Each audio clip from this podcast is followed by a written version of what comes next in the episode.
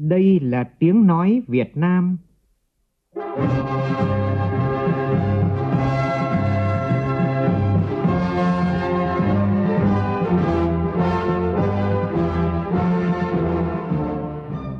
là tiếng nói Việt Nam, phát thanh từ Hà Nội, thủ đô nước Cộng hòa xã hội chủ nghĩa Việt Nam.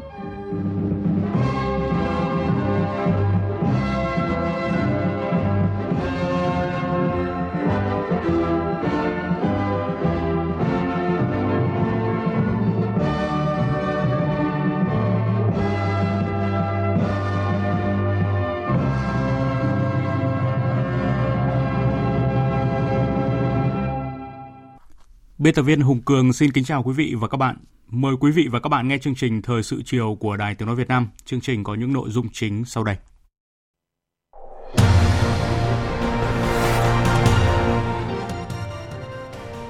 Chiều nay, chủ trì cuộc họp thường trực chính phủ với Ban chỉ đạo quốc gia phòng chống dịch COVID-19.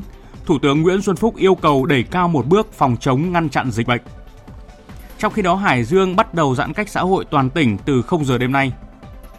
Do diễn biến của dịch COVID-19, nhiều địa phương, trong đó có Hà Nội đã quyết định cho học sinh nghỉ học thêm thời gian sau kỳ nghỉ Tết Nguyên đán Tân Sửu. Trong phần tin quốc tế, Iran tiếp tục cảnh báo sẽ ngừng thêm một số cam kết của nước này được nêu trong thỏa thuận hạt nhân năm 2015, đồng thời cáo buộc các bên còn lại không thực hiện nghĩa vụ. Tình hình tại Myanmar vẫn đang hết sức phức tạp, quân đội thực hiện đợt triển khai quy mô lớn đầu tiên trên khắp đất nước để đảm bảo an ninh. Hội đồng Nhân quyền Liên Hợp Quốc họp đặc biệt về tình hình tại Myanmar.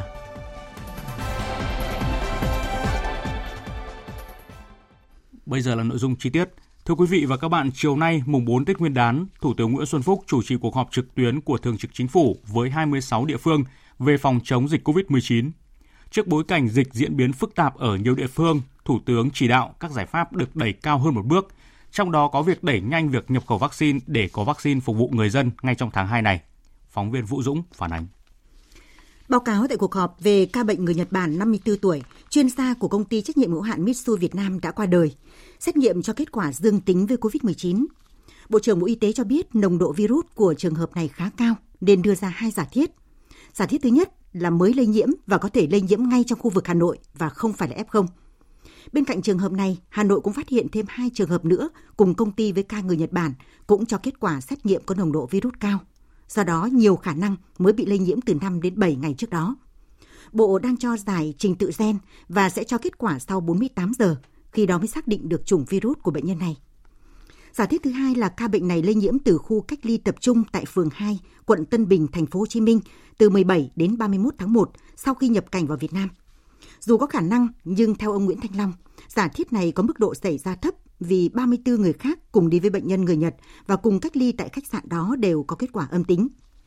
Đối với tình hình dịch bệnh tại Hải Dương, Bộ Y tế đánh giá tình hình khá lo ngại, nhất là các huyện Cẩm Giàng, Kinh Môn, Nam Sách do tiếp tục có nguy cơ lây nhiễm trong cộng đồng và không ngắt được chuỗi lây nhiễm.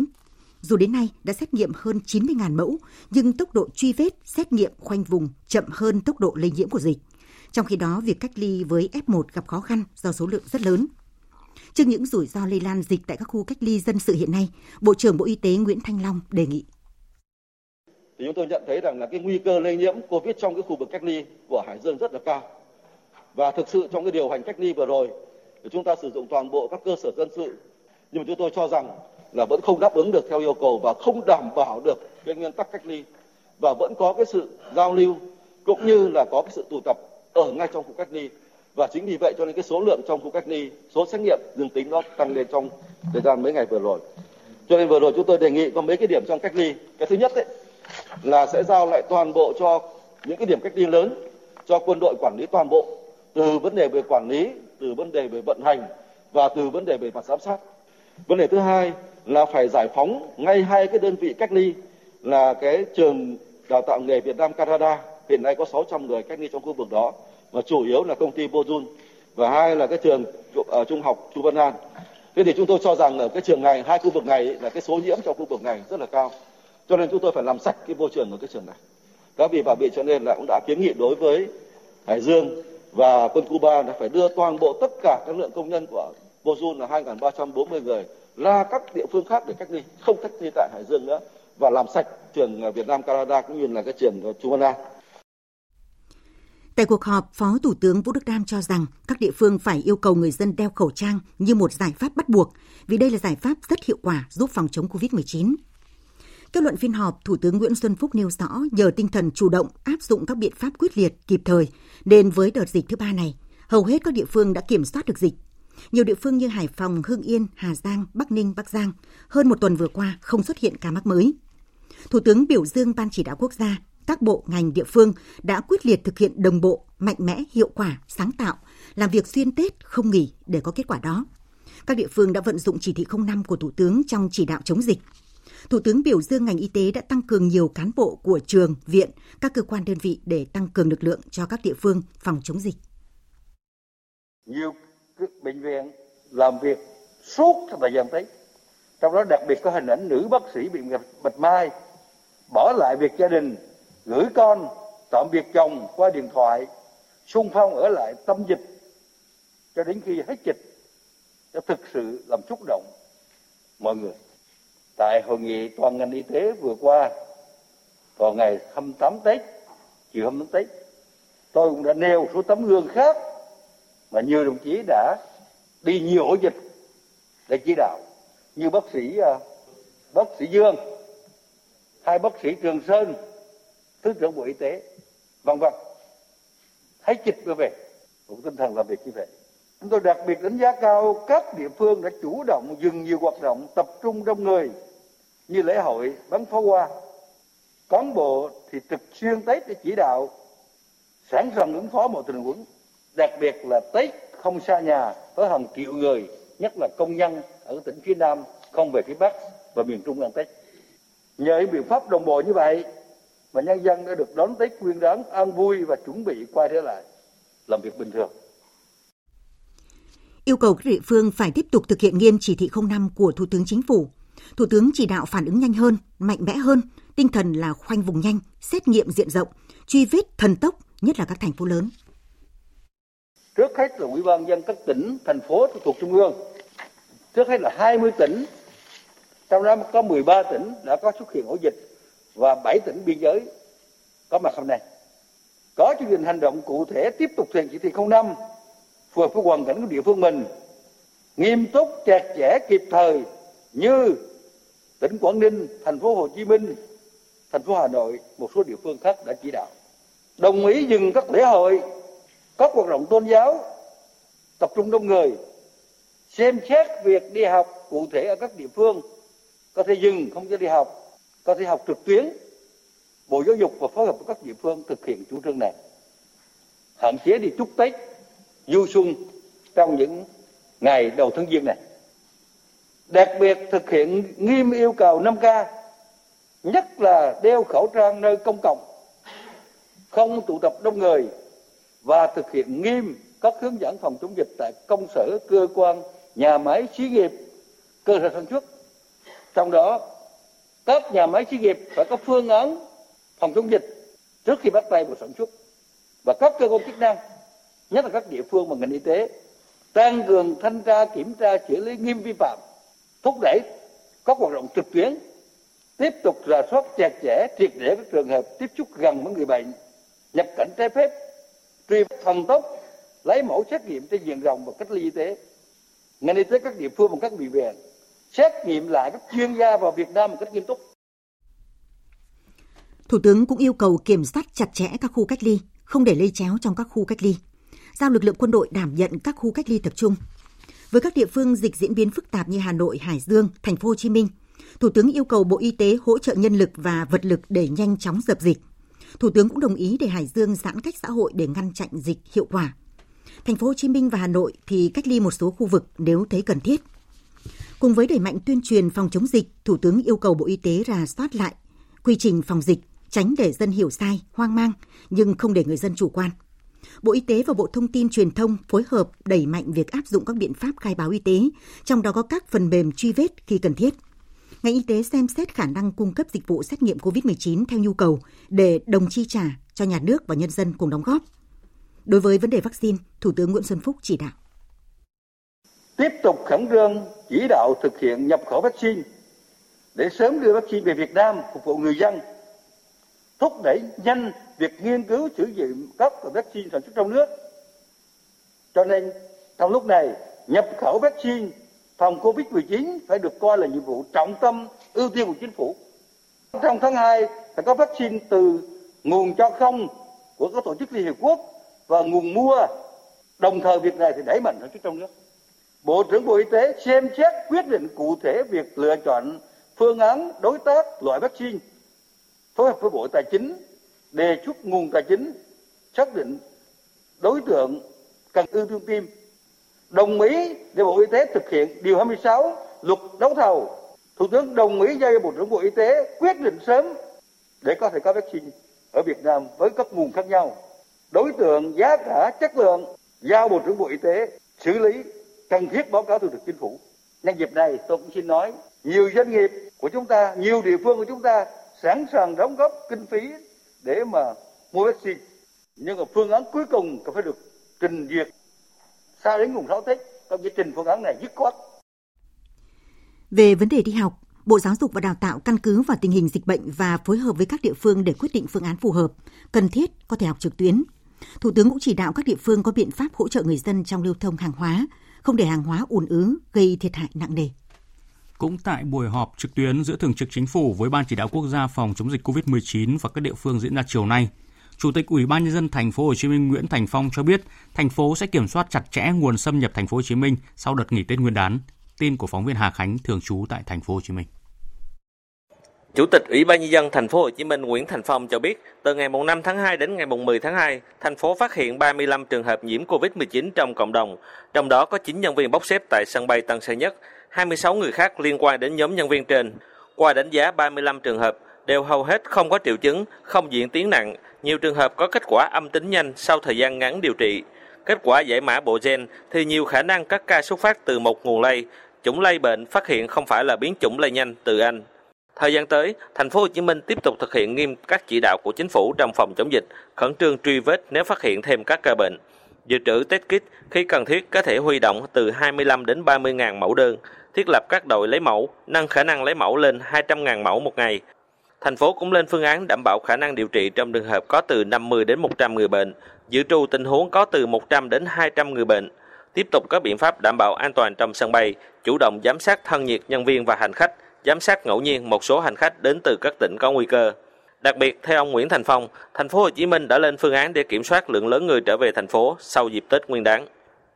Nhằm kiểm soát chặt chẽ hạn chế nguồn bệnh xâm nhập thành phố sau đợt nghỉ Tết, thì thành phố Hồ Chí Minh sẽ phối hợp với các cơ quan, đơn vị liên quan tổ chức kiểm tra khai báo y tế của hành khách đi máy bay, xe lửa, xe khách tùy theo địa phương nơi xuất phát à, đơn vị y tế tổ chức giám sát y tế và xét nghiệm phù hợp.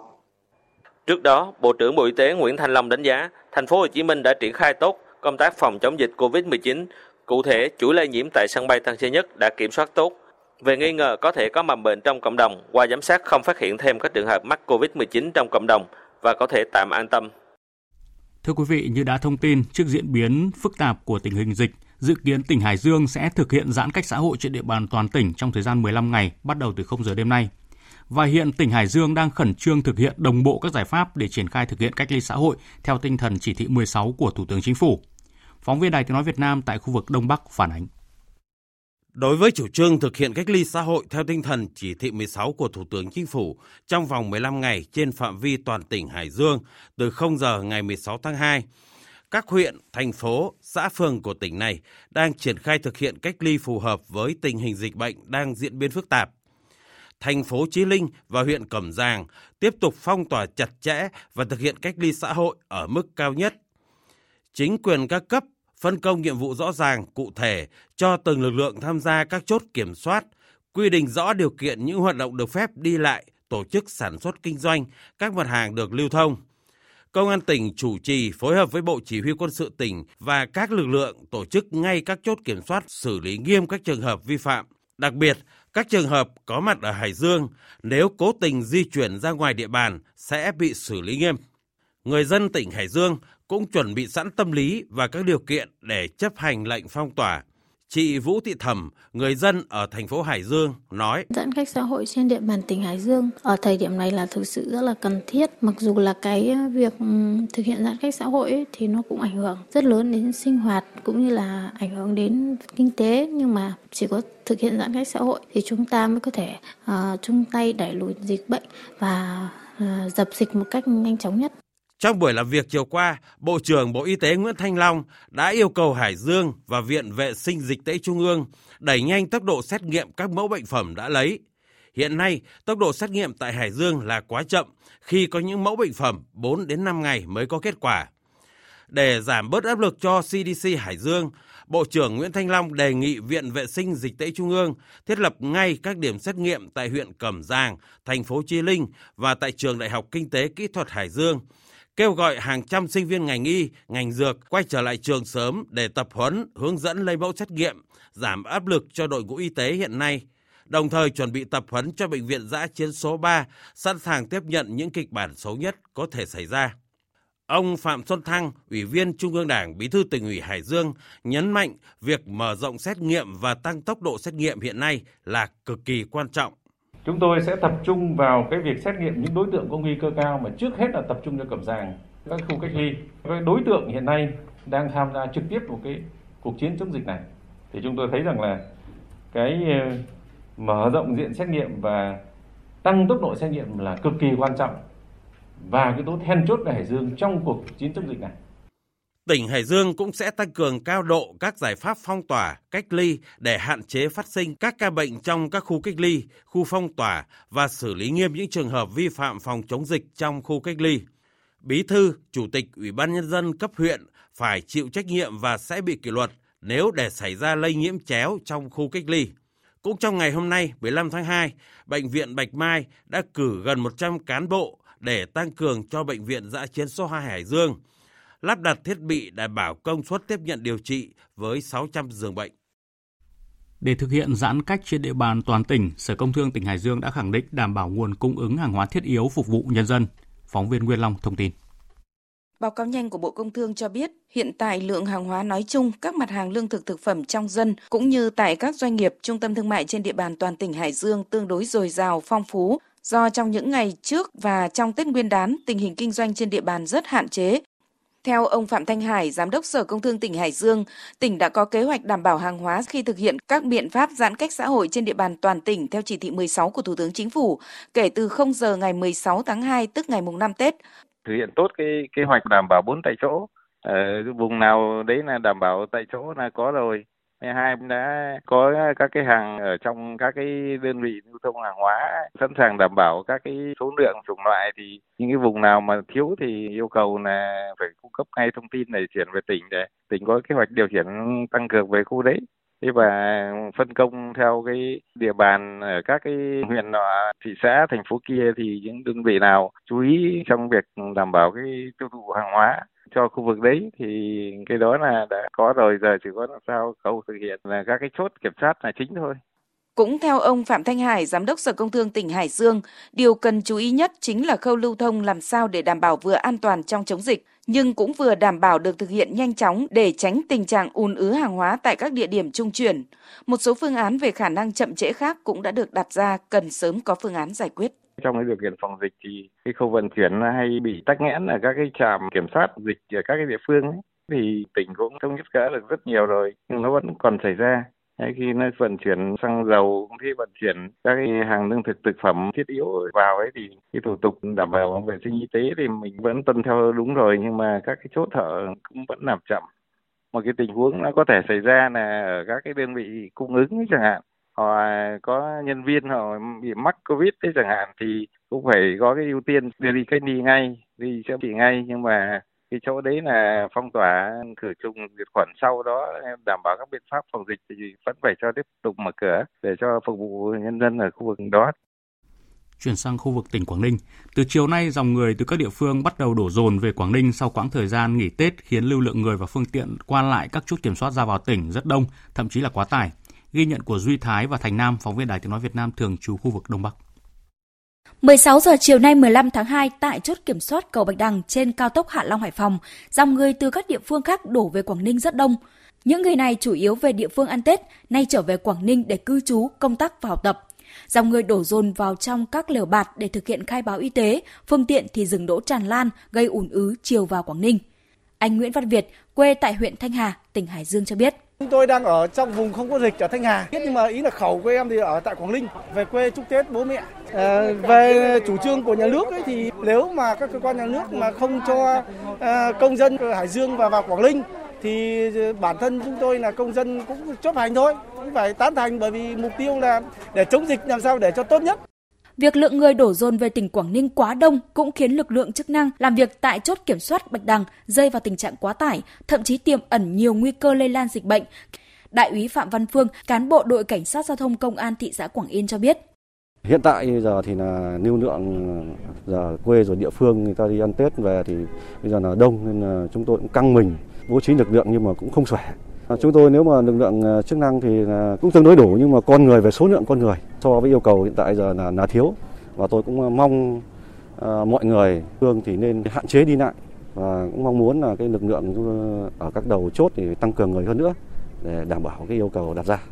Để vận chuyển đón đưa công nhân viên chức từ các tỉnh trở lại làm việc tại các cơ quan đơn vị, công trường, cơ sở sản xuất trên địa bàn tỉnh Quảng Ninh sau thời gian nghỉ Tết Nguyên đán, Sở Giao thông Vận tải tỉnh đã có văn bản gửi các sở, ban ngành, ủy ban nhân dân các huyện, thị xã, thành phố và các cơ quan, đơn vị trên địa bàn phối hợp thực hiện một số nhiệm vụ.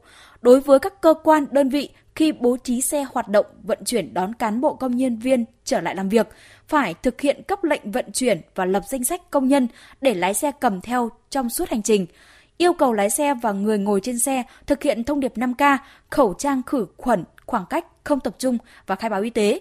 Các quy định của địa phương tại các khu vực đang phong tỏa cách ly, hợp đồng vận chuyển đối với phương tiện thuê, Sở Giao thông Vận tải tỉnh Quảng Ninh đã phối hợp với các doanh nghiệp vận tải chuẩn bị sẵn sàng một số phương tiện vận tải khách đủ điều kiện hoạt động và đảm bảo công tác phòng chống dịch COVID-19 để phục vụ đưa đón công nhân. Thưa quý vị, theo Ban chỉ đạo quốc gia phòng chống dịch COVID-19 từ 6 giờ cho đến 18 giờ ngày hôm nay, nước ta có 40 ca mắc mới, trong đó không ca nhập cảnh được cách ly ngay. Và thông tin về 40 ca mắc mới này là 38 ca ở Hải Dương và 2 ca ở Hà Nội. Với 2 ca ở Hà Nội, trường hợp này một trường hợp là có quốc tịch Nhật Bản là nam 43 tuổi, là nhân viên công ty trách nhiệm hữu hạn Mitsui Việt Nam và một à, ca khác cũng là trường hợp F1 của ca chuyên gia người Nhật Bản.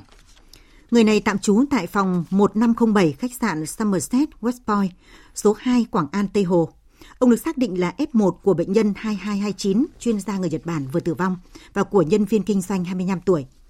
Trưa nay, Chủ tịch Ủy ban nhân dân quận Ba Đình tạm Tạ Nam Chiến cho biết, liên quan đến trường hợp F0 ở số 14 trên 4B Yên Thế, phường Điện Biên, quận Ba Đình là F1 của bệnh nhân số 2229 người Nhật Bản.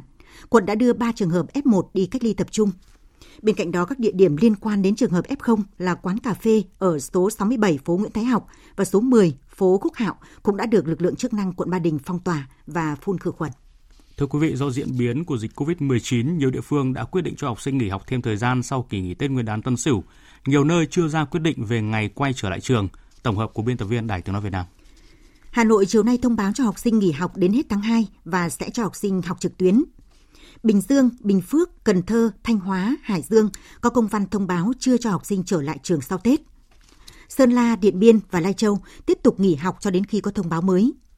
Tỉnh Bình Thuận cho các cấp học nghỉ học đến hết ngày Chủ nhật 21 tháng 2 và bắt đầu đi học lại vào 22 tháng 2.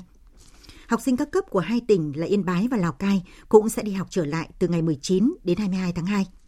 Trước đó, thành phố Hồ Chí Minh cho nghỉ cho các cấp nghỉ học cho đến hết tháng 2. Còn tại Đắk Lắk, do không bị ảnh hưởng của dịch COVID-19 nên học sinh đi học từ 17 tháng 2, tức là mùng 6 Tết. Ông Phạm Đăng Khoa, Giám đốc Sở Giáo dục và Đào tạo Đắk Lắk cho biết.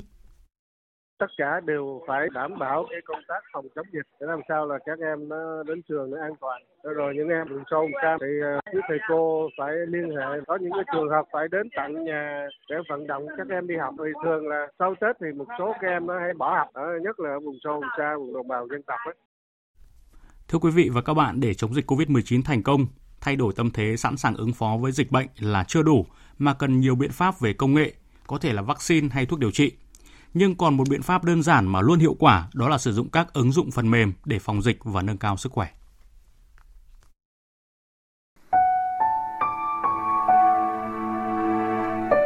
Tâm thế thích ứng với những biến đổi nguy hiểm từ dịch COVID-19 đã giúp nhiều người dân dần thay đổi được quan điểm về việc sử dụng các công nghệ trên môi trường số. Từ những em học sinh đã sử dụng các thiết bị thông minh, tham gia vào các nền tảng giáo dục trực tuyến, nghe thầy cô giảng bài, làm bài tập online, đến các phụ huynh cũng thay đổi để sẵn sàng với tâm thế thích ứng trong bất cứ hoàn cảnh nào. Anh Nguyễn Quang Tuấn, một phụ huynh ở Hà Nội chia sẻ. Khi chưa học online, các con hoàn toàn có thể mang sách vở ra hoặc là à, làm những cái hoạt động có liên quan đến học tập bao gồm các giải trí để được quan với cái nếp tránh cái việc gián đoạn cái thời gian học tập đi. Khi nào nhà trường học online thì sẽ kết nối lại cho các con học đầy đủ và đúng giờ trong năm 2020, chỉ khoảng một tháng khi dịch COVID-19 diễn biến phức tạp, tỷ lệ sử dụng dịch vụ công trực tuyến đã đạt 24%, trong khi tính đến hết năm 2019, tỷ lệ dịch vụ công trực tuyến có phát sinh hồ sơ mới đạt 12%. Còn số này đồng nghĩa với việc sau 20 năm ứng dụng công nghệ thông tin vào cuộc sống, nhưng khi phải thích ứng với dịch COVID-19, sự thay đổi trong hành động của mỗi người để có thể phù hợp với hoàn cảnh mới đã góp phần tăng tỷ lệ sử dụng dịch vụ công trực tuyến trong một tháng bằng khoảng thời gian của 20 năm. Người dân sử dụng dịch vụ công trực tuyến vẫn tăng lên qua từng ngày. Bây giờ chỉ cần scan chụp ảnh hồ sơ gửi qua hệ thống mạng. Sau khi mà đã được hành chính công tiếp nhận thì ờ, hoàn toàn có thể kiểm tra xem là cái hồ sơ nó đã được đến khâu nào rồi. Việc theo dõi các cái hệ thống giải quyết qua các cái hệ thống mạng đều được thực hiện trên hệ thống phần mềm. Áp dụng điện tử vào hành chính công đấy thuận lợi. Thứ nhất là ở nhà cái thời gian kê khai của mình thoải mái. Mình có thể bố trí cái lúc rảnh mình kê khai. Thứ hai nữa là mình cũng tiện lấy những cái hồ sơ để đối chiếu đỡ mất thời gian đi lại hơn và thấy là cũng tiết kiệm thời gian cho mọi người thay đổi thói quen từ việc học tập trực tuyến của trẻ em đến thay đổi cách làm việc trực tuyến của người lớn hay cách chăm sóc sức khỏe tại nhà của cả cộng đồng được thuận lợi hơn cũng là nhờ có nhiều nền tảng số Make in Việt Nam. Người sử dụng có thể cài các ứng dụng theo dõi sức khỏe, khai báo y tế hoặc kết nối với các bác sĩ như Bluezone, Telehealth, Encovi, VOV bác sĩ 24, S-Health, vân vân. Dù chưa biết cách sử dụng các ứng dụng thì người già hay trẻ em chỉ cần được hướng dẫn một vài lần là có thể thực hiện được bởi đây hoàn toàn là những ứng dụng bằng tiếng Việt. Trong những trường hợp cần thiết phải đến viện thăm khám, người dân có thể kết nối với bác sĩ trên môi trường trực tuyến, được tư vấn nên đến chuyên khoa nào hoặc có thể đăng ký trực tuyến, sử dụng thẻ khám bệnh thông minh, không cần phải xếp hàng tại bệnh viện nữa. Đăng ký khám qua mạng thì ờ, rất là thuận tiện bởi vì nhân viên phòng khám có thể nhận và kiểm tra hồ sơ ngay và trả lời hẹn giờ khám rất là thuận tiện. Và đến thì bác sĩ đã có ngay trên máy là hồ sơ của mình rồi. Sử dụng cái thẻ thông minh tiết kiệm được thời gian, mình không phải mất nhiều thời gian để đi lại. Bệnh viện có sự khác biệt thay đổi nhiều. So với trước đây thì nó có cải thiện hơn, ờ, nhanh lẹ hơn. Với những nền tảng số do người Việt phát triển, cộng đồng có thể kết nối với nhau để học tập trực tuyến, làm việc trực tuyến, chăm sóc sức khỏe từ xa, thực hiện các dịch vụ hành chính công trên môi trường mạng. Đây chính là những điều tốt đẹp mà công nghệ đang đem lại cho chúng ta để có thể trải nghiệm cuộc sống như là bài hát The AI Love Song do kỹ sư Nguyễn Hoàng Bảo Đại thể hiện – đây là ca khúc được trí tuệ nhân tạo sáng tác và trí tuệ nhân tạo mà anh Nguyễn Hoàng Bảo Đại nghiên cứu có thể sáng tác được 10 bài hát trong một giây. Em, cô nàng với bông hoa trên tay anh Ngây khờ bỗng hôm nay đâu hay. Trái tim này miss một biết khi em cười. Thật tươi một thoáng giây thôi ngừng trôi khi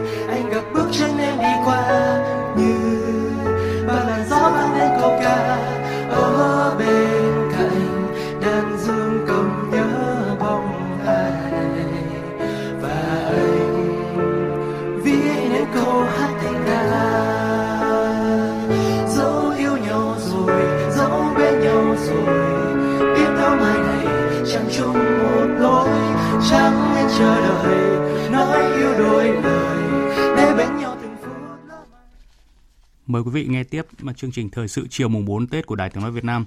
Thưa quý vị, hôm nay mùng 4 Tết các chợ truyền thống ở thành phố Hồ Chí Minh vắng người mua. Người bán đông hơn người mua là tình hình chung ở nhiều chợ truyền thống thành phố Hồ Chí Minh. Đa số tiểu thương phải dọn hàng nghỉ bán sớm vì không có khách mua. Tại nhiều chợ truyền thống ở quận 1, quận 3, quận Bình Thạnh, nhiều tiểu thương than thở hàng bán chậm, khách mua ít hơn nhiều so với cùng thời điểm này Tết năm ngoái, chỉ khoảng 50%. Giá bán các loại thực phẩm tươi sống ở các chợ tương đối ổn định. Riêng trái cây có dao động lên xuống tùy từng loại. Cụ thể tại chợ Thị Nghè, với mặt hàng trái cây giá quýt đường trước Tết là 60.000 đồng một ký, nay chỉ còn 40 đến 50.000 đồng một ký. Vú sữa vẫn ở mức 30.000 đồng một ký. Riêng xoài cát từ 50.000 đồng trước Tết, nay tăng lên khoảng 70.000 đồng một ký. Các loại rau sống, rau cải, xà lách, rau muống hút hàng vì nguồn cung từ các nhà vườn thiếu hụt do dịch bệnh nên tiểu thương ở chợ đầu mối chưa ra bán đầy đủ, nhưng giá tăng không đáng kể. Giá thịt cá cũng nhích lên đôi chút, như thịt heo ba rọi từ từ 180.000 đồng một ký tăng lên 190 đến 200.000 đồng một ký. Cá điêu hồng, cá lóc mắc hơn khoảng 10.000 đồng một ký so với trước Tết. Bà Nguyễn Thị Mạnh, tiểu thương bán trái cây ở chợ Hàng Xanh, phường 24, quận Bình Thạnh cho biết. Hiện giờ ở chợ vắng lắm, người ta cũng sợ dịch bệnh đó rồi ít người đi chợ lắm. Ngày mai thì chắc chị ra bán, chứ là như chợ vắng quá thì ra hàng nó còn tồn động lại á, phải bán cho dứt điểm nó hàng tồn động lại. Trở ra với thị trường ở thủ đô Hà Nội, ngày hôm nay nhiều chợ truyền thống, chợ dân sinh tại thủ đô đã mở cửa trở lại. Các mặt hàng rau củ quả, hoa tươi khá đắt khách mà giá cả lại rất phải chăng. Ghi nhận của phóng viên Bích Ngọc và Hữu Hưng. Không giờ sáng ngày mùng 4 Tết, bà Tâm ở huyện Đan Phượng, thành phố Hà Nội đã tất tả dậy cắt rau. Rau thì cô phải dậy từ 12 giờ đêm cô cắt. Cắt xong 4 giờ là cô đi về cô đi chợ luôn. Chợ nhổn á. Bán buôn rau muống là trăm mớ rau muống là được 700 ờ, nghìn rồi. 450 cân cải bắp độ một yến. Su hào 20 cân. Thế còn các thứ rau nữa và 20 cân nữa là 50 cân. So với thời điểm sát Tết Nguyên đán thì giá rau củ, hoa quả, thực phẩm ngày mùng 4 Tết đã giảm hơn rất nhiều. Mỗi mớ rau muống, cải, mộc tơi các loại có giá trung bình từ 7 đến 10 000 đồng. Thịt lợn các loại mông, than, vai có giá tầm 140 000 đồng một cân. Riêng thịt ba chỉ và sườn có thể lên đến 160 000 đồng mỗi loại. Có 6 7 nghìn cân cải bắp thôi, 3 4 nghìn củ su hào. Nói chung là ra Tết không có cái gì đắt cả em ạ. Nếu mà mình mua là một mớ phải 4 5 nghìn một mớ này, đây ba mớ phải đến 10 nghìn. Đấy rất là rẻ. Rau quả rất nhiều, nhất là ở chỗ Hồ Thành Công su hào cực rẻ. Mua rau muống này là 6 nghìn một mớ. Đấy, bắp cải này cô vẫn bán cho 10 nghìn một cân. Thế xong rồi còn là cái su hào thì 4 nghìn một củ. Như ngày thường, không có đắt gì hết. Giá thịt lợn này, à, 14 nghìn một lạng. Giá trả thì không đắt đâu, bình thường mà không đắt mấy đâu. Cô đi mua rau này, mua táo này, rồi mua hoa quả này bình thường. Ngày đầu tiên đi chợ trở lại sau kỳ nghỉ Tết Nguyên đán kéo dài, nơi đầu chúng tôi cũng bắt gặp những nụ cười rạng rỡ, những lời chúc Tết ấm áp và thân tình. Cô ơi, đầu xuân cháu chúc cô sang năm mới cùng toàn gia mạnh khỏe. Vâng. Đầu xuân năm mới cô chúc gia đình nhà cháu. Chị là Hà Trang, chị ở bên uh, Kim Nỗ, Đông Anh chị ở gần khu vực đầu cầu Nhật Tân. Đi từ lúc 3 giờ sáng. À, khi mà chị đến ý, thì mọi người vẫn chưa dậy. Thế là chị nhắn tin và chị chúc mừng nghĩa là các bà con cũng ra đây mua ủng hộ và mọi người cũng nói chung là vui vẻ lắm. Thế tất cả cái bón ờ, ờ, hoa để bao tiền cháu? Đầu xuân cháu vừa bán vừa tặng cô, cháu lấy cô 20 nghìn thôi. Vâng. Thưa quý vị, ờ, vẫn những mặt hàng quen thuộc tại các chợ truyền thống nhưng mở đầu với cả người mua và người bán luôn là lời chúc ngọt ngào cho năm mới để mong năm Tân Sửu 2021 này sẽ có nhiều niềm vui hơn. Và với rất nhiều khách hàng quen thuộc như cô Hằng và chị Hà Trang đây, khởi đầu năm mới bằng bó hoa tươi như thế này thì thật tuyệt vời.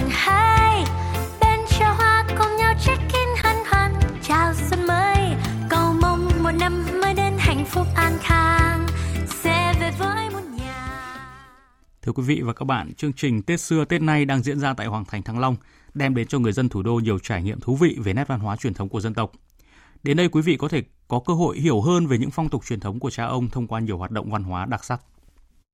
Đến Hoàng thành Thăng Long Hà Nội những ngày này, quý vị không chỉ được trải nghiệm nghi lễ Tiến Xuân Nghiêu thời Lê Trung Hưng, mà còn được tham gia các trò chơi dân gian như làm hoa Tết bằng lá cây, châu vàng nghênh xuân và thưởng thức các tiết mục múa rối nước đặc sắc – mình thấy ờ, nơi này nó là một cái di tích lịch sử ấy thì mình muốn các bé nó tiếp cận với cái môi trường văn hóa cái ngày dịp Tết này nó cũng đông vui, các bé nó cũng thích tìm hiểu những văn hóa của Việt Nam mình mình đưa đến đây bà thì cũng chưa đi bao giờ nên là đưa bà đi theo cùng Thì bình thường ờ, em ờ, không chơi nhiều lắm nên là bây giờ đến đây em rất là thích và háo hức.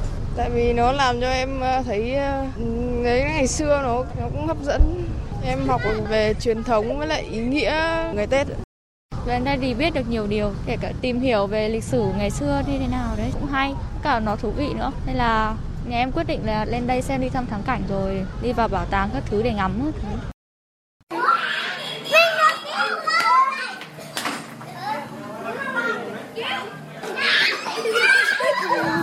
Vâng, những nụ cười hạnh phúc không chỉ trẻ nhỏ mà chính những người lớn cũng tìm được niềm vui bất ngờ khi làm hoa đào, hoa cúc và con giống bằng lá cây.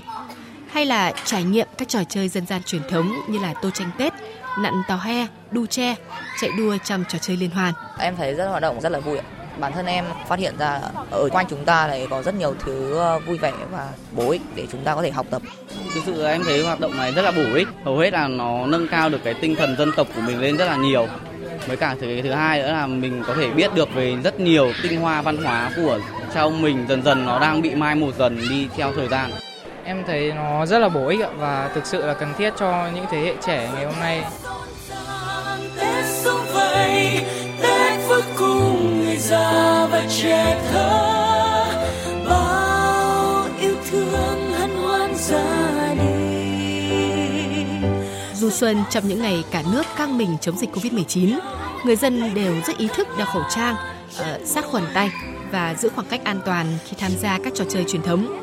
Điều đó không chỉ đảm bảo đón Tết vui, an lành, mà còn đem lại sự bình an cho tất cả mọi người.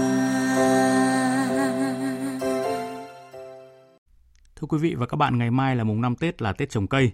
Theo đề án trồng 1 tỷ cây xanh giai đoạn từ năm 2021 đến năm 2025 của Bộ Nông nghiệp và Phát triển Nông thôn trình chính phủ, năm nay cả nước sẽ trồng khoảng 182 triệu cây xanh, trong đó từ năm 2022 đến năm 2025, mỗi năm trồng 204 triệu cây xanh, trong đó cây xanh phân tán 142 triệu cây, tăng 1,8 lần so với năm 2020. Phóng viên Minh Long thông tin.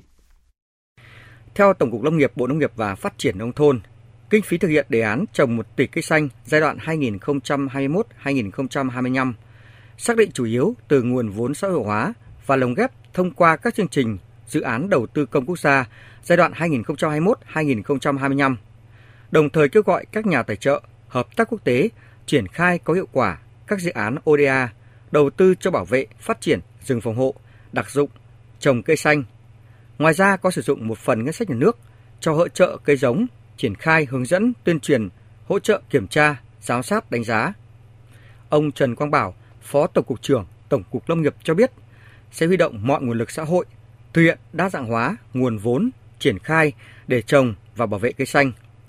Ngoài đóng góp về vốn để mua vật tư, cây giống sẽ huy động nguồn lực về lao động, sự tình nguyện tham gia của các tổ chức, đoàn thể, quần chúng, các hộ gia đình, cá nhân, cộng đồng tham gia trồng, chăm sóc, bảo vệ cây xanh với mục tiêu là trồng một tỷ cây xanh và có thể hiểu nghĩa rộng thêm là trồng mới một tỷ cây xanh để góp phần bảo vệ môi trường, phòng tránh thiên tai, ứng phó với biến đổi khí hậu. À, trong đề án cũng nêu rất rõ là cây trồng là chỉ trồng những loài cây thân gỗ có tán rộng, bộ rễ sâu, có thể phát huy à, giá trị phòng hộ và những cây đa mục đích. Còn à, vị trí trồng đối với trồng rừng tập trung thì chủ yếu là trồng rừng phòng hộ và trong đó đặc biệt quan tâm đến rừng phòng hộ, bảo vệ nguồn nước và rừng phòng hộ ven biển. Tiếp theo đây, biên tập viên Mai Hồng sẽ chuyển tới quý vị và các bạn một số thông tin thời tiết đáng chú ý. Thưa quý vị và các bạn, ít mưa, nắng đẹp, đó là hình thái thời tiết ở cả ba miền trong ngày hôm nay, mùng 4 Tết Nguyên đán. Tuy nhiên, đến chiều tối mai ở Bắc Bộ, trời sẽ chuyển mưa. Theo dự báo của Trung tâm Dự báo Khí tượng Thủy văn Quốc gia, hiện nay ở phía Bắc có một bộ phận không khí lạnh đang di chuyển xuống phía Nam. Khoảng chiều tối và đêm mai, ngày mùng 5 Tết, bộ phận không khí lạnh này sẽ ảnh hưởng đến các tỉnh vùng núi Bắc Bộ. Ngày thứ tư, ngày mùng 6 Tết Nguyên đán ngày 17 tháng 2 sẽ ảnh hưởng đến các nơi khác ở Bắc Bộ, Bắc Trung Bộ, sau đó ảnh hưởng tới một số nơi ở Trung Trung Bộ. Do ảnh hưởng của không khí lạnh, từ chiều tối và đêm mai ở các tỉnh Bắc Bộ và Thanh Hóa có mưa, mưa rào rải rác. Từ gần sáng ngày mùng 6 Tết, ngày đầu tiên cán bộ công nhân viên chức trở lại làm việc sau Tết Nguyên đán. Ở Bắc Bộ, trong đó có khu vực Hà Nội và Trung Trung Bộ, có mưa, mưa rào rải rác. Từ ngày mùng 6 Tết ở Bắc Bộ trời chuyển rét với nhiệt độ thấp nhất phổ biến là từ 15 đến 18 độ, ở vùng núi có nơi dưới 14 độ. Ở các tỉnh Bắc Trung Bộ, trời rét với nhiệt độ thấp nhất ở khoảng 16 đến 19 độ. Trên biển thì từ đêm mai, gió chuyển hướng đông bắc xuống đất liền cấp 2, cấp 3, vùng ven biển cấp 3, cấp 4. Ở vịnh Bắc Bộ, gió chuyển hướng đông bắc mạnh cấp 6, giật cấp 7, biển động, sóng biển cao từ 1 m đến 2 m rưỡi.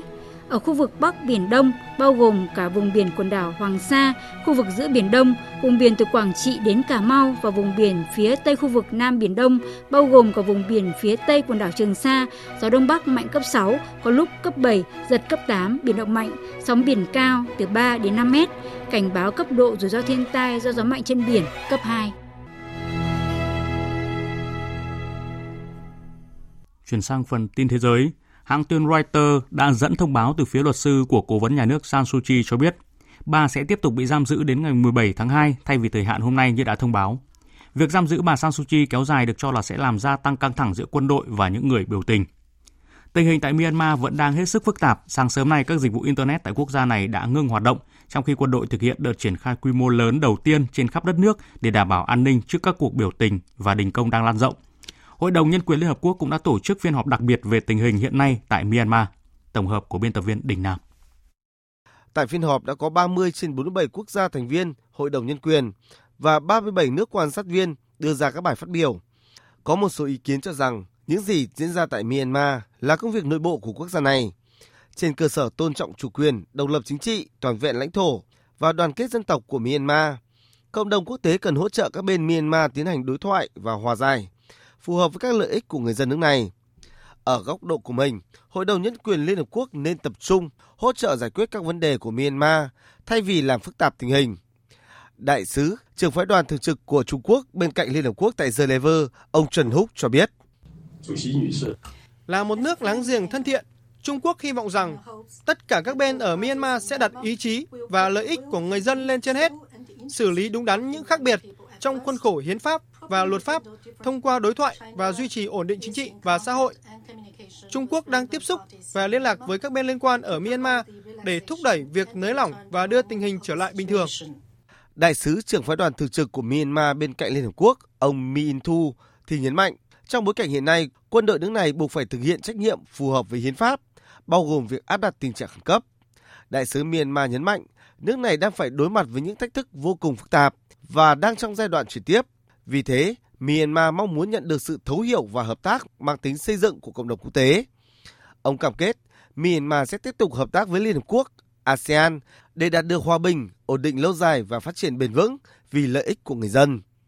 Về phía Việt Nam, Đại sứ Lê Thị Tuyết Mai, trưởng phái đoàn đại diện thường trực của Việt Nam bên cạnh Liên Hợp Quốc, Tổ chức Thương mại Thế giới và các tổ chức quốc tế khác tại Geneva cũng đã nêu lên quan điểm của Việt Nam trong vấn đề này.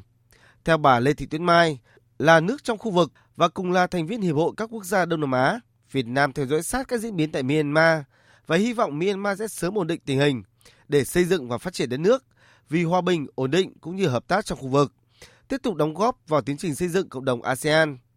Đại sứ Việt Nam nêu rõ, Việt Nam kêu gọi cộng đồng quốc tế và các đối tác phát triển tiếp tục hỗ trợ tiến trình chuyển tiếp dân chủ tại Myanmar, phù hợp với mong muốn và lợi ích của nước này.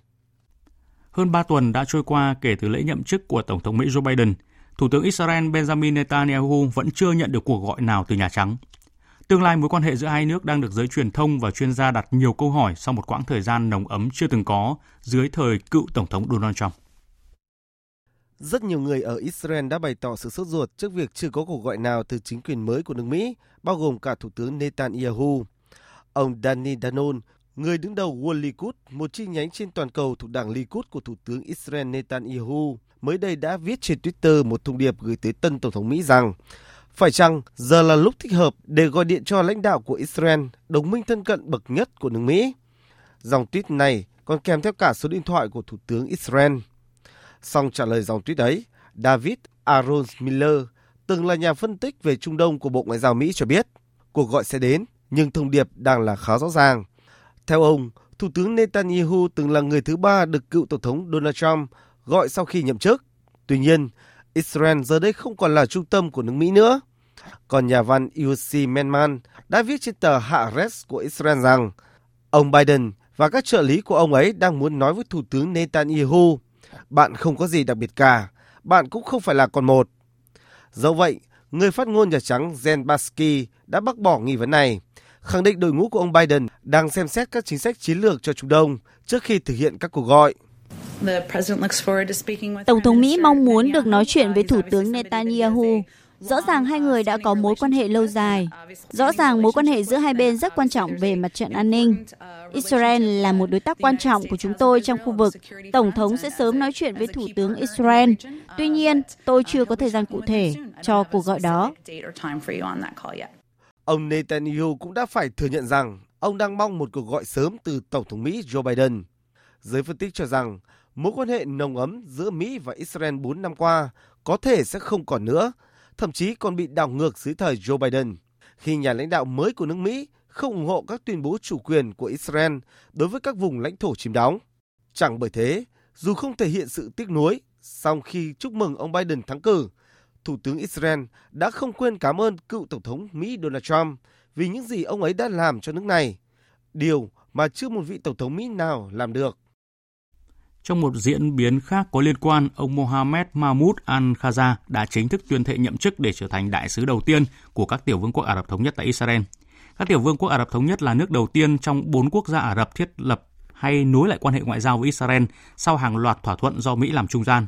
Ba quốc gia còn lại là Sudan, Bahrain và Maroc. Cựu Thủ tướng Albin Kuti và liên minh của mình đã giành chiến thắng lịch sử trong cuộc bầu cử ở Kosovo chưa đầy một năm sau khi ông bị loại khỏi cương vị thủ tướng dưới áp lực nặng nề từ chính quyền cựu Tổng thống Mỹ Donald Trump. Phóng viên Đài Tiếng Nói Việt Nam theo dõi khu vực Đông Trung Âu thông tin. Theo báo cáo sơ bộ của Ủy ban bầu cử quốc gia, với hơn 90% số phiếu đã được kiểm, Liên minh giữa phong trào tự quyết của ông Kuti và ứng cử viên độc lập Josa Osmani sẽ giành được khoảng 48% số phiếu bầu. Đây là tỷ lệ ủng hộ lớn nhất giành được trong lịch sử của nước này kể từ năm 1999 tới nay. Phát biểu tại trụ sở của mình, ông Kuti cho biết đây là một sự kiện chưa từng có trong lịch sử thời hậu chiến của Kosovo. Ông bày tỏ sự cảm ơn tới những người ủng hộ mình dưới thời tiết giá lạnh trong nhiều giờ đồng hồ và trong bối cảnh dịch bệnh vẫn còn diễn biến phức tạp như hiện nay. Trước đó, ông Kuti bị bỏ phiếu bất tín nhiệm chỉ sau 2 tháng cầm quyền bởi những tác động từ phe đối lập dưới sự ủng hộ của chính quyền của cựu Tổng thống Mỹ Donald Trump từ tháng 3 năm 2020. Việc ông Kuti lên cầm quyền cũng sẽ khiến cho những nỗ lực của Mỹ và châu Âu nhằm thúc đẩy một hòa ước giữa nước này và Serbia sẽ ngày càng trở nên phức tạp hơn. Từ lâu, Liên minh châu Âu và Tổ chức Hiệp ước Bắc Đại Tây Dương NATO mong muốn lôi kéo Kosovo về phía mình và đã đặt điều kiện tiên quyết cho Serbia là phải có hòa ước với Kosovo mới có triển vọng được gia nhập EU. Hôm nay, Iran tiếp tục cảnh báo sẽ ngừng thêm một số cam kết của nước này được nêu trong thỏa thuận hạt nhân năm 2015, đồng thời cáo buộc các bên còn lại của thỏa thuận đã không thực hiện nghĩa vụ. Cánh cửa để cứu vãn thỏa thuận hạt nhân đang ngày một thu hẹp. Hôm nay, người phát ngôn Bộ Ngoại giao Iran Said Khatizadeh cho biết Iran sẽ tiếp tục cắt giảm các cam kết của nước này trong thỏa thuận hạt nhân năm 2015 nếu các bên khác trong thỏa thuận vẫn không thực hiện các nghĩa vụ của mình. Vào ngày 21 tháng 2 tới, chính phủ Iran dừng cho phép các hoạt động thanh tra, kiểm tra liên quan tới nghị định thư bổ sung của IAEA mà Tehran đang tự nguyện thực hiện và chỉ giới hạn việc kiểm tra đối với các địa điểm hạt nhân đã được tuyên bố. Cảnh báo của Iran được đưa ra sau khi cơ quan năng lượng nguyên tử quốc tế IAEA cho biết Iran đã bắt đầu sản xuất kim loại urani, hành động đi ngược lại các nội dung trong thỏa thuận hạt nhân năm 2015. Điều này đang khiến thế giới và khu vực đặc biệt quan ngại Nhất là khi mới đây, Bộ trưởng Tình báo Iran cũng tuyên bố những áp lực dai dẳng từ phương Tây có thể đẩy Iran vào chân tường, dẫn đến việc tìm kiếm vũ khí hạt nhân. Ba nước Anh, Pháp, Đức hai ngày trước đã kêu gọi Iran ngừng ngay lập tức việc sản xuất kim loại urani và không tiếp tục các bước cắt giảm thêm các cam kết trong thỏa thuận hạt nhân. Khi việc không tuân thủ các cam kết gia tăng, Iran sẽ phá hoại mọi nỗ lực ngoại giao nhằm cứu lấy thỏa thuận hạt nhân năm 2015. Thực tế, Iran đã cảnh báo Mỹ còn rất ít thời gian để quay trở lại thỏa thuận hạt nhân với việc dừng các biện pháp trừng phạt nước này. Bản thân giới chức Mỹ cũng nhận định Iran đang tiến rất gần tới một quả bom hạt nhân và vấn đề hạt nhân Iran đang là một ưu tiên. Cố vấn an ninh quốc gia Mỹ Jake Sullivan cho biết. Theo quan điểm của chúng tôi, ưu tiên trước mắt đó là phải đối phó với cuộc khủng hoảng hạt nhân đang leo thang với Iran khi nước này đang tiến tới việc có đủ nguyên liệu để sản xuất vũ khí Chúng tôi muốn đảm bảo rằng chúng tôi sẽ tái lập một số các cam kết có tính ràng buộc xung quanh vấn đề hạt nhân Iran vốn đã bị loại bỏ trong suốt hai năm qua. Iran đang ngày càng thiếu kiên nhẫn với Mỹ khi liên tiếp vi phạm hơn nữa các cam kết trong thỏa thuận, đồng thời cũng không mấy hài lòng với ba quốc gia châu Âu đã tham gia ký thỏa thuận hạt nhân mà không thực hiện đầy đủ các nghĩa vụ của họ. Thông tin về dịch COVID-19, sự xuất hiện của các biến chủng mới SARS-CoV-2 đang khiến tình hình dịch bệnh trên toàn cầu tiếp tục diễn biến phức tạp. Tính đến nay, hơn 109 triệu người đã nhiễm loại virus này. Đáng chú ý, các biến thể dễ lây lan hơn của virus SARS-CoV-2 đã xuất hiện ở tất cả các tỉnh thuộc Canada, thổi bùng lên một số ổ dịch trong các cộng đồng ở vùng hẻo lánh, làm dấy lên lo ngại về nguy cơ bùng phát của đại dịch khi nhiều khu vực chuẩn bị nới lỏng các biện pháp hạn chế. Có một thông tin đáng chú ý vừa được công bố đó là các nhà khoa học Nga đăng ký bộ xét nghiệm đầu tiên trên thế giới, phát hiện được biến thể mới của SARS-CoV-2 phát hiện tại Anh. Thông thường, việc xác định chủng mới phải thực hiện thông qua giải mã trình tự gen sẽ mất nhiều thời gian hơn trong việc truy vết. Đại diện Nhà Trắng cũng vừa thông báo Tổng thống Mỹ Joe Biden sẽ tham gia cuộc họp trực tuyến với lãnh đạo nhóm các nước công nghiệp phát triển G7 dự kiến diễn ra ngày 20 tháng 2 tới, với chương trình nghị sự tập trung vào vấn đề dịch bệnh viêm đường hô hấp cấp COVID-19 và kinh tế thế giới. Thưa quý vị, trong dịp Tết năm nay, lượng phát thải lớn, đốt pháo kèm theo điều kiện khí hậu bất lợi được cho là nguyên nhân khiến cho hàng chục thành phố ở Trung Quốc phải kích hoạt cảnh báo ô nhiễm không khí nặng. Tin của phóng viên Đài tiếng nói Việt Nam thường trú tại Bắc Kinh. Hàng loạt các địa phương ở Trung Quốc đã bị ô nhiễm không khí trong dịp Tết năm nay. Số liệu của Bộ Sinh thái Môi trường nước này cho thấy, ngoài Bắc Kinh, Thiên Tân, Hà Bắc và các khu vực lân cận, nhiều địa phương khác như là Giang Tô, Liêu Ninh, Nội Mông, Tứ Xuyên vân vân cũng phải phát đi cảnh báo ô nhiễm. Trong số đó, có 61 thành phố kích hoạt cảnh báo màu cam, tức mức nghiêm trọng chỉ sau báo động đỏ. 6 thành phố phát đi cảnh báo màu vàng. Theo đánh giá của các chuyên gia, nguyên nhân chính khiến tình trạng ô nhiễm không khí nặng xảy ra tại nhiều thành phố ở Trung Quốc là do tình trạng phát thải của các ngành gây ô nhiễm như nhiệt điện, gang thép, hóa dầu, than vân vân. Thêm vào đó là việc người dân đốt pháo đón năm mới, cùng hiện tượng thời tiết sương mù dày đặc và độ ẩm cao, khiến điều kiện khuếch tán trong không khí kém dẫn đến tình trạng ô nhiễm nặng. Thống kê cho thấy, riêng trong đêm giao thừa đến sáng sớm ngày mùng 1 Tết, đốt pháo đã đóng góp tới 20 đến 40% ô nhiễm bụi mịn PM2.5 tại các thành phố như Bắc Kinh, Thạch Gia Trang. Nồng độ ion magie, ion kali trong bụi mịn thời gian này cũng tăng vọt từ 10 đến 30 lần so với lúc bình thường. Riêng tại Bắc Kinh, một số nơi nồng độ ion kali tăng tới 79 lần. Sáng mùng 1 Tết, nồng độ bụi mịn tại một số trạm đo đạc đã tăng đột biến ở gần 20% các thành phố ở Trung Quốc. Tiếp theo chương trình là trang tin thể thao.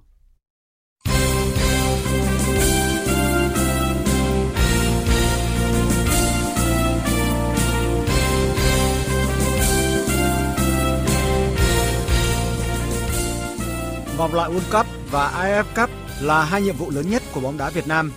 Đó là chia sẻ của Phó Chủ tịch VFF Trần Quốc Tuấn nhân dịp đầu xuân Tân Sửu 2021. Phó Chủ tịch VFF Trần Quốc Tuấn nhấn mạnh, Năm 2021 sẽ là năm thi đấu đầy thử thách với bóng đá Việt Nam, không chỉ đối với hoạt động thi đấu trong nước mà còn đối với các giải quốc tế. Năm 2021 là một cái năm hết sức bận rộn à, đối với bóng đá quốc tế cũng như các sự kiện thể thao quốc tế. À, do ảnh hưởng dịch Covid à, nên Suzuki Cup đã chuyển sang vào cuối năm 2021 cũng như là năm 2021 là cái năm vòng loại của U23 châu Á cũng sẽ được tiến hành vào tháng 10 À, cũng như là SEA Games à, khi Việt Nam chúng ta là nước chủ nhà diễn ra vào tháng 11. À, chính vì vậy mà các cái lịch trình thi đấu à, trong cái giải năm 2021 thực sự là một cái bài toán thách thức đối với tất cả các những nước trong khu vực Đông Nam Á.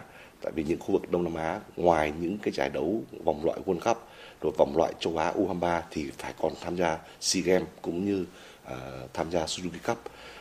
và điều này cũng đã được Liên đoàn bóng đá Việt Nam cũng như các bộ phận chuyên môn đặc biệt là huấn luyện trưởng của các đội tuyển cũng đã nghiên cứu tính toán và có những cái bước à, chuẩn bị trong cái hoàn cảnh dịch covid này và đã đưa ra những cái phương án phù hợp nhất với cái hoàn cảnh mà chúng ta vẫn phải bảo đảm các cái hoạt động trong nước để duy trì cái hệ thống bóng đá chuyên nghiệp, đồng thời vẫn phải tạo những cái quỹ thời gian để các đội tuyển tập trung.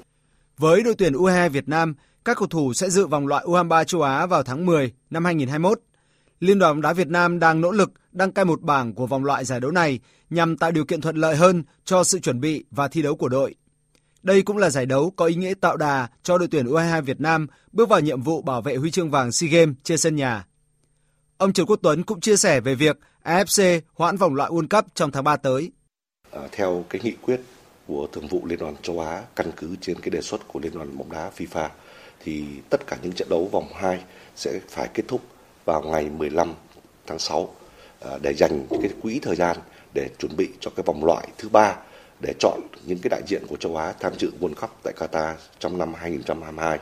À, chính vì vậy mà nếu như phương án tháng 3 à, các cái trận đấu vòng loại World Cup à, sẽ không tổ chức được thì những trận đấu này sẽ được chuyển sang vào tháng 6 và tháng 6 theo chúng tôi nghĩ à, chỉ còn một phương án nữa là tập trung thì mới giải quyết được à, các cái trận đấu à, theo cái chỉ đạo của FIFA cũng như của AFC. Chúng tôi đang à, cập nhật bám sát diễn biến à, và có những cái điều chỉnh à, nếu như chúng ta không tham dự những trận đấu vòng loại World Cup vào tháng 3 thì sẽ dành cái quỹ thời gian này cho cái vòng loại à, cho cái giải vô địch quốc gia V-League LS1 à, để dành cái quỹ thời gian để chúng ta tháng 6 có đủ thời gian để chuẩn bị cũng như là tham dự những trận đấu quan trọng cuối cùng của vòng loại World Cup.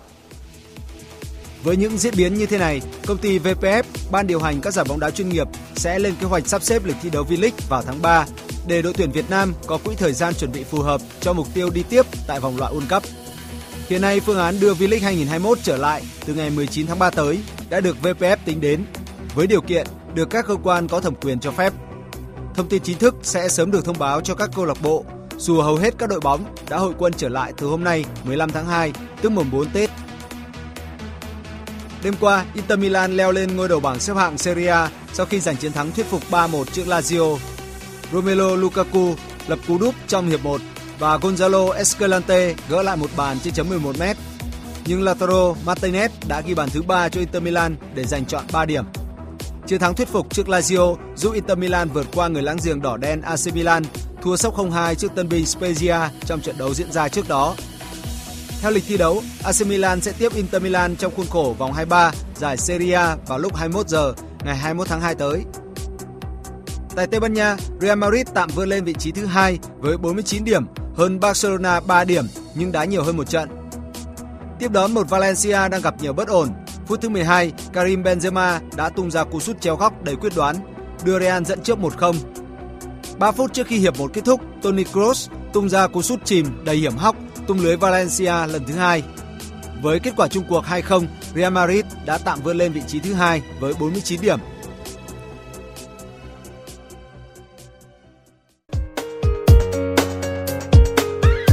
Dự báo thời tiết Thưa quý vị và các bạn, thời tiết ở cả ba miền trong ngày hôm nay mùng 4 Tết Nguyên đán ít mưa nắng đẹp. Tuy nhiên, đến chiều tối mai ở Bắc Bộ trời sẽ chuyển mưa rét do ảnh hưởng của không khí lạnh. Từ chiều tối và đêm mai ở các tỉnh Bắc Bộ và Thanh Hóa có mưa, mưa nhỏ rải rác. Từ mùng 6 Tết ở Bắc Bộ và Bắc Trung Bộ trời chuyển rét. Sau đây là tin chi tiết. Các tỉnh Bắc Bộ và Thanh Hóa nhiều mây, có mưa vài nơi, sáng sớm có sương mù và sương mù nhẹ. Riêng khu vực Tây Bắc trưa và chiều giảm mây trời nắng, chiều tối mai có mưa và mưa nhỏ rải rác, gió nhẹ, đêm và sáng sớm trời rét, nhiệt độ từ 15 đến 26 độ. Các tỉnh từ Nghệ An đến Thừa Thiên Huế có mây, đêm không mưa, sáng sớm có sương mù và sương mù nhẹ rải rác, ngày nắng gió nhẹ, đêm và sáng sớm trời rét, nhiệt độ từ 16 đến 26 độ. Các tỉnh ven biển từ Đà Nẵng đến Bình Thuận có mây, đêm không mưa, ngày nắng, gió đông bắc cấp 2, cấp 3, phía bắc đêm và sáng trời lạnh, nhiệt độ từ 17 đến 29 độ. Các tỉnh Tây Nguyên có mây, đêm không mưa, ngày nắng, gió đông bắc đến đông cấp 2, cấp 3, đêm và sáng sớm trời rét, nhiệt độ từ 14 đến 30 độ. Các tỉnh Nam Bộ có mây, đêm không mưa, ngày nắng, gió đông bắc đến đông cấp 2, cấp 3, nhiệt độ từ 23 đến 32 độ. Khu vực Hà Nội nhiều mây, có mưa nhỏ vài nơi, sáng sớm có sương mù và sương mù nhẹ, chiều tối mai có mưa và mưa nhỏ rải rác, gió đông nam cấp 2, cấp 3, đêm và sáng sớm trời rét, nhiệt độ từ 16 đến 24 độ. Tiếp theo là dự báo thời tiết biển đêm nay và ngày mai. Vịnh Bắc Bộ và vùng biển từ Quảng Trị đến Quảng Ngãi không mưa, sáng sớm có sương mù nhẹ, tầm nhìn xa trên 10 km, gió nhẹ. Vùng biển từ Bình Định đến Ninh Thuận và vùng biển từ Bình Thuận đến Cà Mau không mưa, tầm nhìn xa trên 10 km, gió đông bắc đến đông cấp 4, cấp 5. Vùng biển từ Cà Mau đến Kiên Giang có mưa rào vài nơi, tầm nhìn xa trên 10 km, gió đông đến đông nam cấp 3, cấp 4. Khu vực Bắc, giữa và Nam Biển Đông có mưa vài nơi, tầm nhìn xa trên 10 km, gió đông bắc cấp 4. Khu vực quần đảo Hoàng Sa thuộc thành phố Đà Nẵng không mưa, tầm nhìn xa trên 10 km, gió đông bắc cấp 4. Khu vực quần đảo Trường Sa thuộc tỉnh Khánh Hòa có mưa rào vài nơi, tầm nhìn xa trên 10 km, gió đông bắc cấp 4 cấp 5. Vịnh Thái Lan có mưa rào vài nơi, tầm nhìn xa trên 10 km, gió nhẹ. Những thông tin thời tiết vừa rồi đã kết thúc chương trình thời sự chiều nay của Đài Tiếng nói Việt Nam. Chương trình do các biên tập viên Hùng Cường, Hoàng Ân, Nguyễn Hằng biên soạn và thực hiện. Với sự tham gia của phát thanh viên Minh Nguyệt, kỹ thuật viên Việt Thái, chịu trách nhiệm nội dung Nguyễn Thị Tuyết Mai.